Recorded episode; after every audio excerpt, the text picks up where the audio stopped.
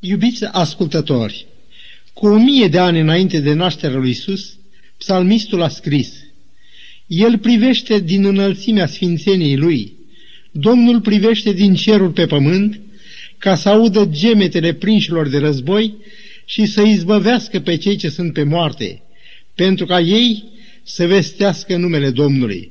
Psalmul 102, versetele 19 la 21.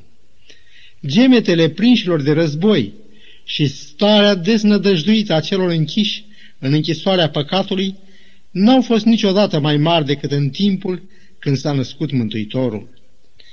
Fraza Domnul privește din cerul pe pământ ca să audă strigătele prinșilor de război nu e o figură de stil. Aceasta era realitatea crudă a timpului aceluia, când dragostea lui Dumnezeu a intervenit. Un șir de imperii universale au apărut pe arena lumii.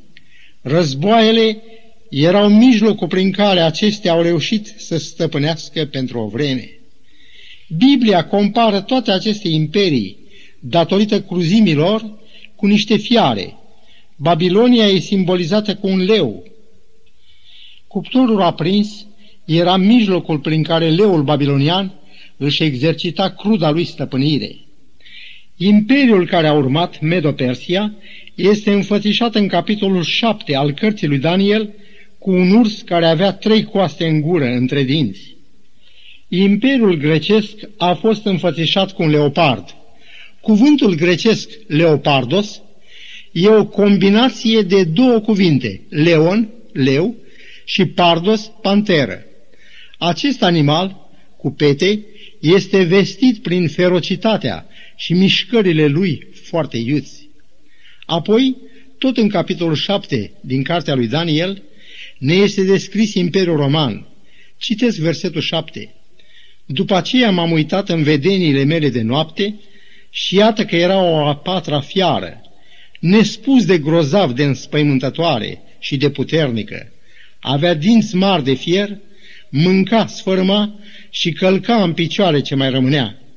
Așa cum vedem, fiara aceasta nu și are element de comparație cu niciuna din fiarele de pe pământ.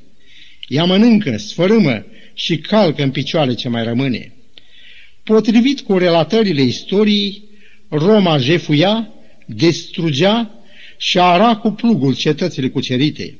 Apoi, călcând în picioare dreptul la viață a supușilor, ea aducea un mare număr dintre aceștia legați cu lanțuri pentru a se folosi de ei ca robi. Și astfel, omul care muncea pământul aparținea altui om. Pe galere, șirul de robi așezați la vâsle pe de o parte și pe de alta, erau loviți cu biciul asemenea animalelor pentru a-i sili să vâslească din răsputeri. Lumea era împărțită în două mari clase, robi și slobos. Petrecerile, îmbuibările și bețiile se țineau lanț. Pâine și circ e tot ceea ce dorea mulțimea. Lupte sângeroase aveau loc între gladiatori, între gladiatori și fiare, și uneori se auzea chiar strigătul, creștinii la lei. Bărbați și femei beau din cupa plăcerilor senzuale până la drojdii. Decăderea, pervertirea moravurilor ajunge la culme. Iacob face un scurt rechizitoriu unora din societatea aceea întunecată. Citesc în capitolul 5, versetele 5 și 6. Ați trăit pe pământ în plăceri, în desfătări, v-ați săturat inimile chiar într-o zi de măcel, ați osândit, ați omorât pe cel neprihănit care nu vi se împotrivea. Răspunsul lui Dumnezeu la problema înstrăinării, rătăcirii, în întunericul cel gros al păcatului, a fost trimiterea Fiului Său, rânduit să fie lumina care luminează pe orice om venind în lume. Iată cum glăsuiește profeția. Căci un copil ni s-a născut, un fiu ni s-a dat, îl vor numi minunat, sfetnic, Dumnezeu tare, Părintele veșniciilor, Domn al păcii. Isaia, capitolul 9, versetul 6. Dumnezeul cel tare, Părintele veșniciilor, acestea sunt numele după care identificăm copilul care ni s-a născut. Venirea lui în lumea noastră însemnează cel mai mare plan din câte a făurit vreodată mintea și inima lui Dumnezeu.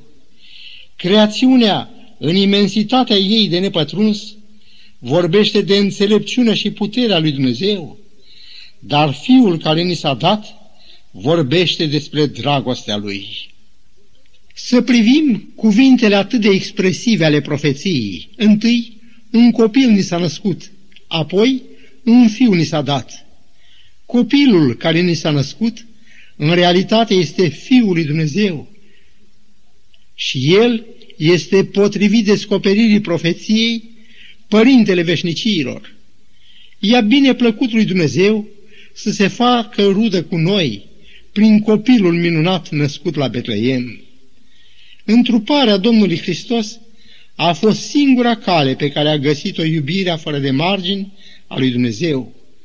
Așa cum am amintit, Fiul lui Dumnezeu devine și Fiul omului și în această calitate, Cel care ne-a creat, Părintele veșnicilor, ne poate fi și răscumpărător.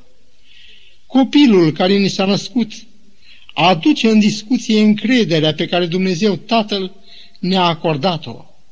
Fecioara prin care a fost mai dinainte rânduit ca el să se nască, este un simbol al tuturor acelora în a căror inimi trebuie să ia chip Iisus ca rezultat al intervenției Duhului Sfânt. Ascultați ce spune Apostolul Pavel în epistola sa către Galateni la capitolul 4, versetul 19. Copilașii mei, pentru care iarăși simt durerile nașterii, până va lua Hristos chip în voi.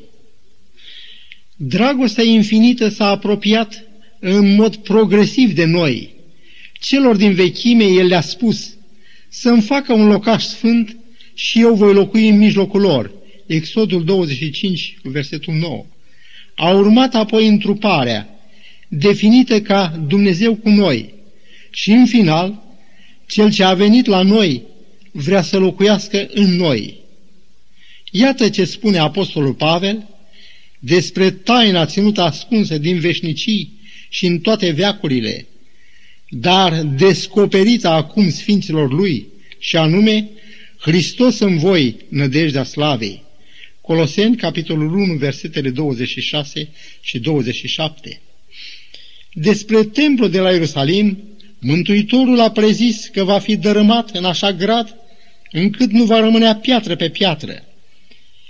Dumnezeu locuia atunci în mijlocul oamenilor, apoi de pe buzele lui Isus au purces cuvintele, iată că vi se lasă casa pustie.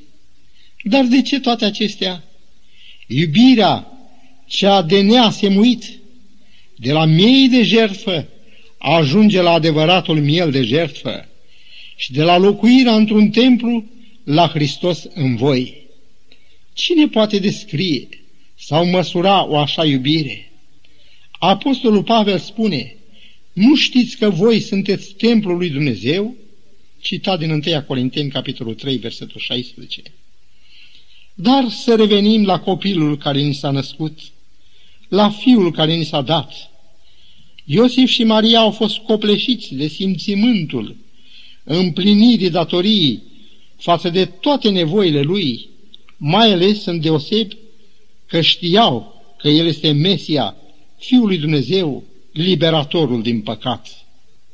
Evanghelistul Luca vorbește astfel despre copilul Isus. Citesc la capitolul 2, versetul 40. Iar pruncul creștea și se întărea. Era plin de înțelepciune și harul lui Dumnezeu era peste el. Creșterea lui fizică și spirituală ne spune încă o dată că un copil ni s-a născut. Apostolul Pavel în Evrei aduce următoarea precizare în legătură cu Domnul Isus. Versetul 14. Astfel, da, deoarece copiii sunt părtași sângelui și cărnii, tot așa și el însuși a fost teopotrivă părtaș la ele. Iar în versetul 17 citim, Prin urmare, a trebuit să se asemene fraților săi în toate lucrurile. Asemănarea a mers până acolo încât însuși Fiul lui Dumnezeu, născut în familia omenească, a primit îndrumare și creștere de la mama lui. Nu trecem cu vederea faptul că Maria a stat în legătură cu Dumnezeu și cu cuvântul lui, dar ei i-a revenit chemarea să-i vorbească despre Dumnezeu ca oricărui alt copil. Scripturile și Cartea Naturii au fost principalele manuale de studiu. Pe măsură ce el creștea, ea îl învăța nu numai ascultarea de Dumnezeu, ci îi dezvăluia treptat, pe măsura puterii lui de înțelegere, misiunea pe care o avea în lume. Cred că ea îi atrăgea continuu atenția la mărețul plan al lui Dumnezeu cu el, amintindu-i continuu că trebuie să fie o pildă pentru alții, că e privit de Dumnezeu și de înger. Astfel, copilul Iisus a trăit cu simțimântul permanentei prezențe a lui Dumnezeu și al dependenței de El. Deși existau în fiecare oraș școli rabinice, totuși Dumnezeu s-a folosit de Iosif și Maria în îndrumarea lui. Iisus n-a învățat în niciuna din școlile rabinice, întrucât acestea începuseră să amestece adevărul cu datinile omenești. Declarația Domnului prin profetul Isaia este categorică. Poporul acesta mă cinstește cu buzele, dar inima lui este departe de mine și frica pe care o au de mine nu este decât o învățătură de datină omenească. Isaia, capitolul 29, versetul 13. În Evanghelie după Luca, la capitolul 2, versetele 41 și 42, citim. Părinții lui Isus se duceau la Ierusalim în fiecare an la praznicul Paștelui. Când a fost el de 12 ani, s-au suit la Ierusalim după obiceiul praznicului. Scriitoarea Ellen G. White ne prezintă astfel scena. Pentru întâia dată copilul Isus privea la templu. Vedea preoți înveșmântați în alb, săvârșind slujba lor solemnă. Atenția lui a fost atrasă la victima care sângera pe altar, pe altarul de jertfă. Împreună cu ceilalți închinători, el s-a plecat în rugăciune în timp ce norul de tămâie se suia înaintea lui Dumnezeu. Era acum martor la ritualul impresionant al slujbei pascale. Zi de zi, rostul acestuia era tot mai lămurit. Tot ce se săvârșea îi apărea ca ceva legat de însăși viața lui. Tăcut și dus pe gânduri, lăsa impresia că studiază o taină adâncă. Taina misiunii lui de mântuitor începea să se contureze înaintea lui. Citat din cartea Desire of Ages, pagina 57. Evanghelia după Luca istorisește o interesantă și foarte semnificativă întâmplare. Citesc în capitolul 2, versetul 41 și în continuare. Apoi, după ce au trecut zilele praznicului, pe când se întorceau acasă, băiatul Iisus a rămas în Ierusalim. Părinții lui n-au băgat de seamă lucrul acesta. Au crezut că este cu tovarășii lor de călătorie și au mers cale de o zi, dar nu l-au găsit și s-au întors la Ierusalim ca să-l caute. După trei zile l-au găsit în templu, șezând în mijlocul învățătorilor, ascultându-i și punându-le întrebări. Toți care l-auzeau rămâneau uimiți de priceperea și răspunsurile lui. Îngăduiți-mi să mă opresc și să întreb, care să fi fost tema discuțiilor care i-a uimit și i-a pus pe gânduri pe acești învățători ai legii. Să nu uităm că mândria lor rănită, datorită stăpânirii romane, îndrepta atenția lor asupra venirii lui Mesia, care, așezat pe scaunul de domnie al tatălui său David, va reface strălucirea de altă dată a regatului lui Israel. Dar Isus îi aduce din lumea viselor lor politice cu picioarele pe pământ prin întrebarea Dar de ce? Îl descrie Isaia în cuvintele disprețuit și părăsit de oameni. Și mai apoi tot Isaia spune că noi nu l-am băgat în seamă. Deși în cele trei zile de discuții la templu, Iisus i-a lăsat fără putință de răspuns de atâtea ori, puterea constrângătoare a adevărului și judecății sănătoase n-a produs nicio schimbare în ei. Din potrivă, ei încearcă să facă presiune asupra lui Isus, chiar prin cei din casa lui. Domnul nu-i urăște, dar începe să-și dea seama cât de întinsă este rătăcirea și îndepărtarea de adevărul Sfintelor Scripturi. Experiența de la templu l-a determinat să cerceteze și mai mult sulurile sfinte și să caute sfat și ajutor la Dumnezeu prin rugăciune. Se cuvine să tragem câteva învățături din marea lecție pe care ne oferă copilăria lui Isus. A fost planul lui Dumnezeu ca Isus să fie ținut cât mai aproape de învățăturile Sfintelor Scripturi și de Cartea Naturii, cum și cât mai departe de învățăturile conducătorilor religioși ai vremii. Așa cum știm, în timpul celor trei ani și jumătate de lucrare mesianică, el avea să-i denunțe ca fățarnici și călăuzitori orbi. În Ioan 7 cu 15 scrie, Iudeii se mirau și ziceau, cum are omul acesta învățătură, căci n-a învățat niciodată? Între alte rătăciri ale minților, era și aceea a subiestimării valorii educative a Sfintelor Scripturi. Dar ce am putea aplica din toate acestea la viața noastră de azi? În 1 Corinteni, capitolul 1, versetul 21, scrie că lumea cu înțelepciunea ei n-a cunoscut pe Dumnezeu. Mă întreb, ce vor folosi copiii noștri dacă vor câștiga toată lumea, dar își vor pierde sufletul? Cel mai mare învățător al tuturor timpurilor n-a fost educat în școlile lumii. Există destule școli și universități creștine, acolo învățătură nu e în contrazicere cu Sfintele Scripturi. În creșterea Domnului Hristos, ca și în creșterea lui Moise, Samuel, Timotei și foarte mulți alții, mama a avut un rol de frunte. Gândiți-vă că aceste mame au cheltuit fără zgârcenie timpul pentru a vorbi copiilor lor despre Dumnezeu și planurile Lui, în legătură cu ei și cu chemarea lor la răspunderile pe care, așa cum știm, cei amintiți le-au purtat cu atâta demnitate. Ellen G. White ne spune că, după puterea lui Dumnezeu, cea mai mare putere din univers pentru îndrumarea copiilor și tineretului este aceea a mamei.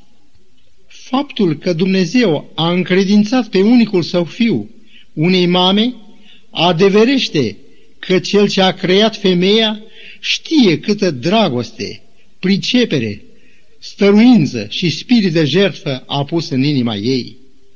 Scumpe mame de azi, aveți tot dreptul și toate șansele să obțineți rezultate asemănătoare cu acele ale lui Iochebet, Ana sau Maria din Nazaret. În ce privește pe Maria din Nazaret, mama lui Isus, ea știa că fiul ei era în realitate și Fiul lui Dumnezeu. De aceea l-a îngrijit și a făcut nu numai datoria de mamă, ci și datoria față de Dumnezeu. Dar ceilalți copii, copiii dumneavoastră, pe care i-ați învățat să se roage, Tatăl nostru care ești în ceruri, ai cui sunt oare? Ați uitat că sunt chemați să fie asemenea lui Isus, lumina lumii? puneți dumneavoastră pasiune și chemați la lucru toată puterea dragostei de mamă pentru a răspunde chemării lui Dumnezeu? Și aș vrea să mai privim o latură a problemei, mediul sau societatea în care trăim. M-am întrebat, de ce a lăsat Dumnezeu pe Fiul Său să trăiască și să crească în Nazaret? Știți că Filip a vorbit lui Natanael că a găsit pe Mesia în persoana lui Isus din Nazaret. La aceasta Natanael exclamă, poate ieși ceva bun din Nazaret? Să nu uităm că Mântuitorul s-a născut într-o iesle și a crescut în Nazaret. dar învățătura Sfintelor Scripturi, rugăciunea și grija unei mame au contrabalansat influențele negative. Îmi permit să repet o declarație a profesorului Nicolae Iorga, pe care am mai amintit-o într-o emisiune. La o oră de curs, el ne-a spus cam așa, Astăzi există în lume același întunecat păgânism pe care l-au întâlnit primii creștini. Dacă ar fi să facem socoteala, nu știu dacă atunci erau mai mulți sclavi decât astăzi, cu singura deosebire că sclavii de azi sunt încătușați de patim, ca beția, fumatul, drogurile care umplu pușcăriile și cimitirele, violență, vicii și fel de fel de patim degradatoare. Iată relele fără număr din Nazaretul de astăzi în care trăiesc copiii noștri. Am citit, nu de prea multă vreme, o istorisire.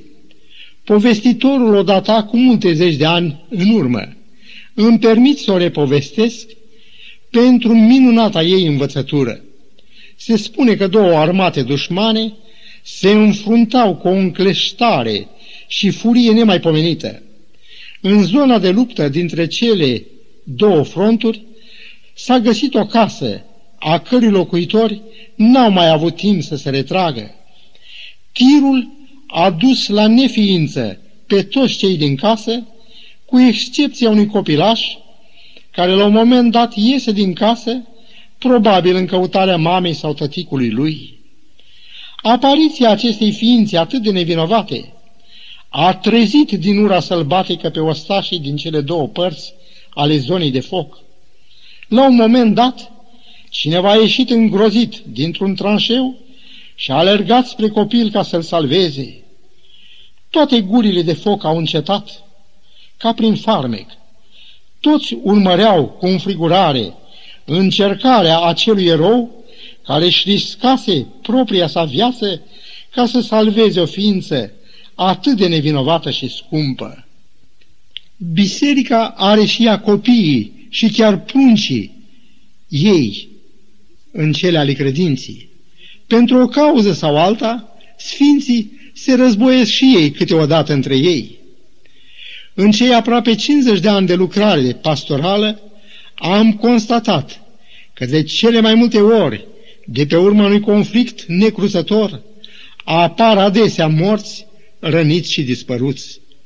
Ce s-ar întâmpla dacă, de dragul copiilor noștri, de dragul pruncilor spirituali, am încetat certurile de partide, rivalitățile confesionale?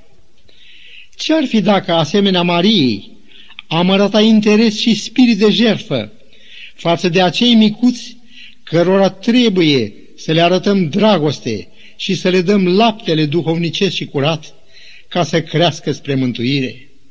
Aștept, tânjesc de dorul momentului când Isus să vină în mijlocul ucenicilor săi de astăzi și să le spună pace vouă. Cum m-a trimis pe mine Tatăl, așa vă trimit și eu pe voi.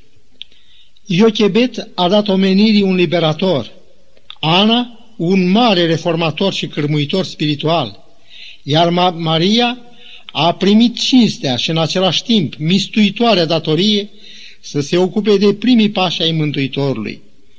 Dumnezeu îi dăduse nu numai datoria, ci și bucuria de a fi mama lui. Privind dincolo de frământări și greutăți, ea declară, Iată că de acum încolo toate neamurile îmi vor zice fericită. Luca 1 cu 48. Fericite veți fi și voi, preastimate mame, dacă veți urma pilda Mariei, punând pasiune, jertfă, timp și mai ales dragoste pentru a vă crește copiii voștri, care sunt cu adevărat și copiii lui Dumnezeu. Dar înainte de a încheia, să ne oprim încă o dată privirile spre Cel ce a coborât în lumea noastră. Iubit Mântuitor, îți mulțumim că venind în lumea noastră ai primit chiar Ieslea pentru că ne iubeai. Îngăduie astăzi să-ți oferim inimile noastre în care vrem să rămâi ca veșnic prieten și ca mântuitor prea iubit. Binecuvântat să fie Dumnezeu Tatăl, care ni te-a dăruit. Amin.